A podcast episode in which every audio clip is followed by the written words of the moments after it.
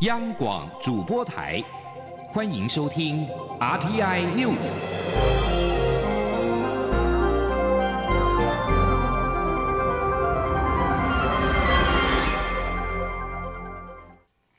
各位好，我是李自立，欢迎收听这一节央广主播台提供给您的 RTI News。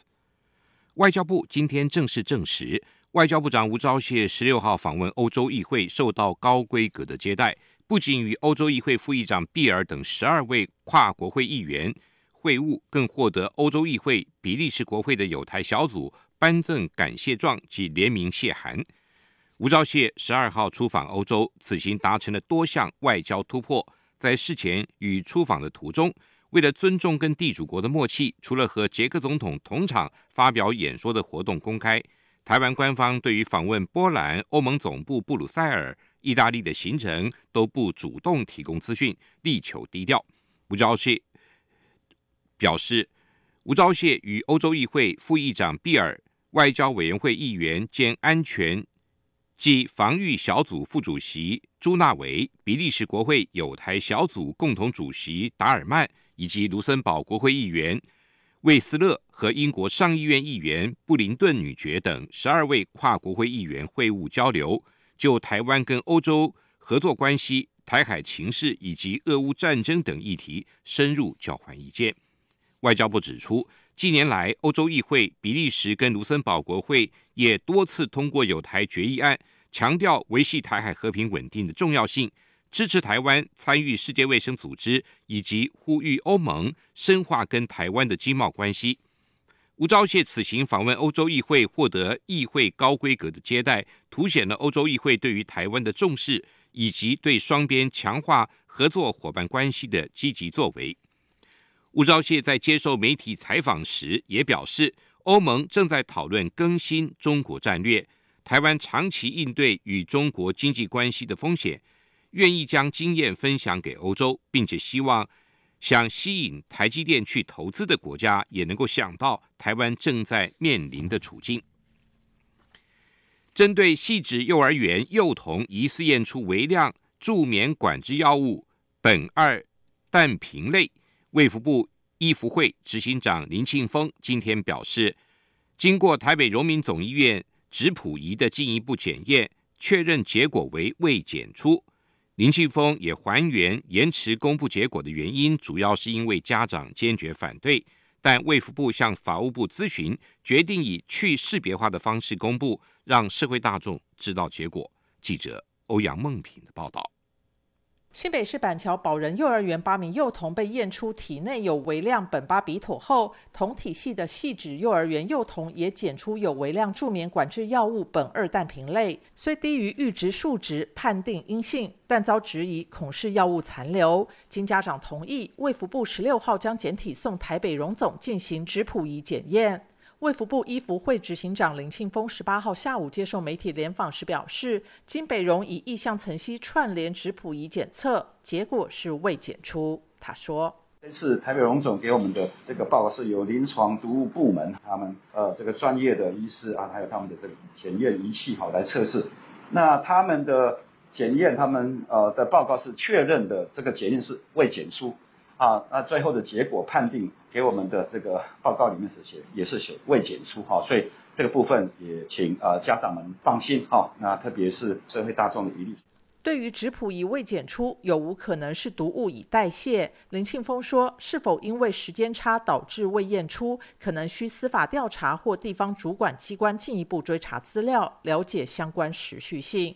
林庆峰指出，卫福部在十七号晚间收到北荣非正式报告，原本要向媒体公布，但因为家长反对，认为孩子已经透过法务部系统进行毛发检测，进入司法程序，加上不希望孩子的个资曝光，坚持不同意公开检验结果。但考量外界关注此案，卫福部次长王必胜十八号上午咨询法务部，依据个资法第六条第四款规定，经去识别化后进行公开。但后续仍会持续与家长沟通。中央广播电台记者欧阳梦平在台北采访报道。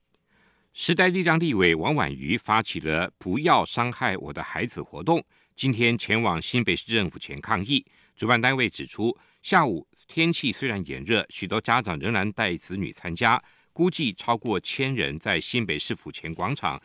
为孩子的安全发出怒吼。主办单位表示，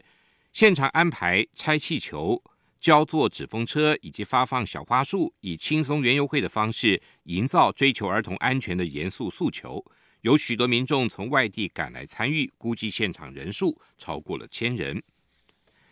二零二四总统大选各党参选人抵定，各项攸关议题也都受到关注。针对新北市板桥幼儿园的喂药案，副总统赖清德今天下午受访时呼吁新北市府说明孩童传出被喂食彩虹药水及出现戒断症状的真相及情况为何，才能够让社会比较放心。新北市府目前的处理方式，对于自己在一项最新民调落居第二。赖清德则坦言，民进党目前确实比较逆风，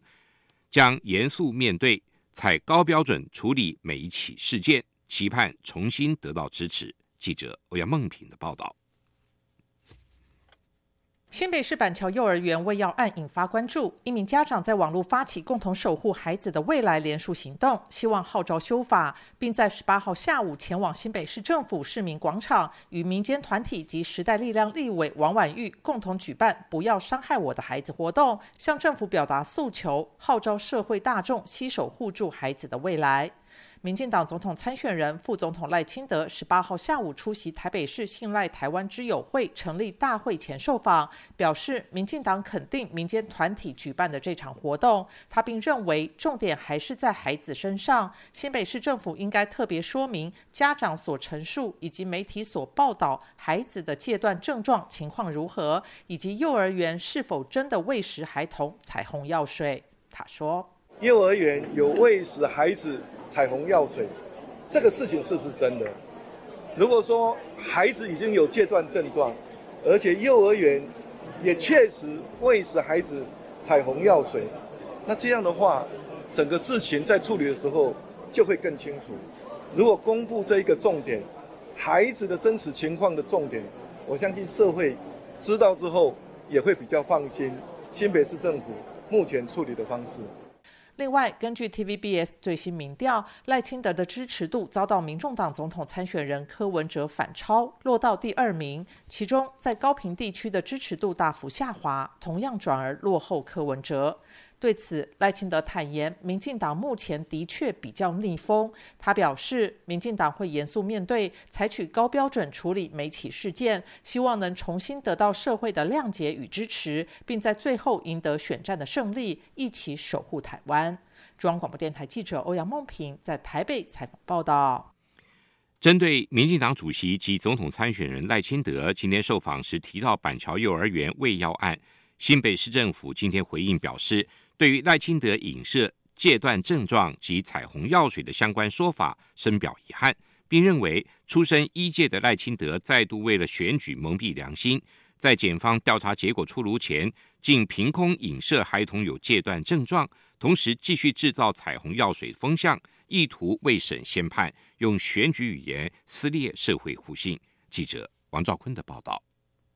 民进党主席暨总统参选人赖清德受访表示。新北市政府应特别说明家长陈述及媒体报道孩子的戒断症状情况如何，以及幼儿园是否真的喂食孩童彩虹药水。新北市府回应指出，赖清德刻意影射彩虹药水及戒断症状存在性，以选举语言撕裂社会互信，且连新北地检署都已呼吁不要揣测案情，给予检警纯净办案空间。身为国家副元首，居然带头政治操作，根本是想未审先判。新北市政府副发言人张少斌说：“出身一届的赖主席不顾医者良心，在检方调查结果出炉前，竟然凭空影射孩童有戒断症状，并且继续制造彩虹药水风向。请赖主席为公然制造恐慌，给社会大众一个清楚交代。”新北市府欲请拥有医疗专业的赖清德说明检验阈值两百 ng mol 代表什么意义，同时批评执政党从上到下的党公职都动起来。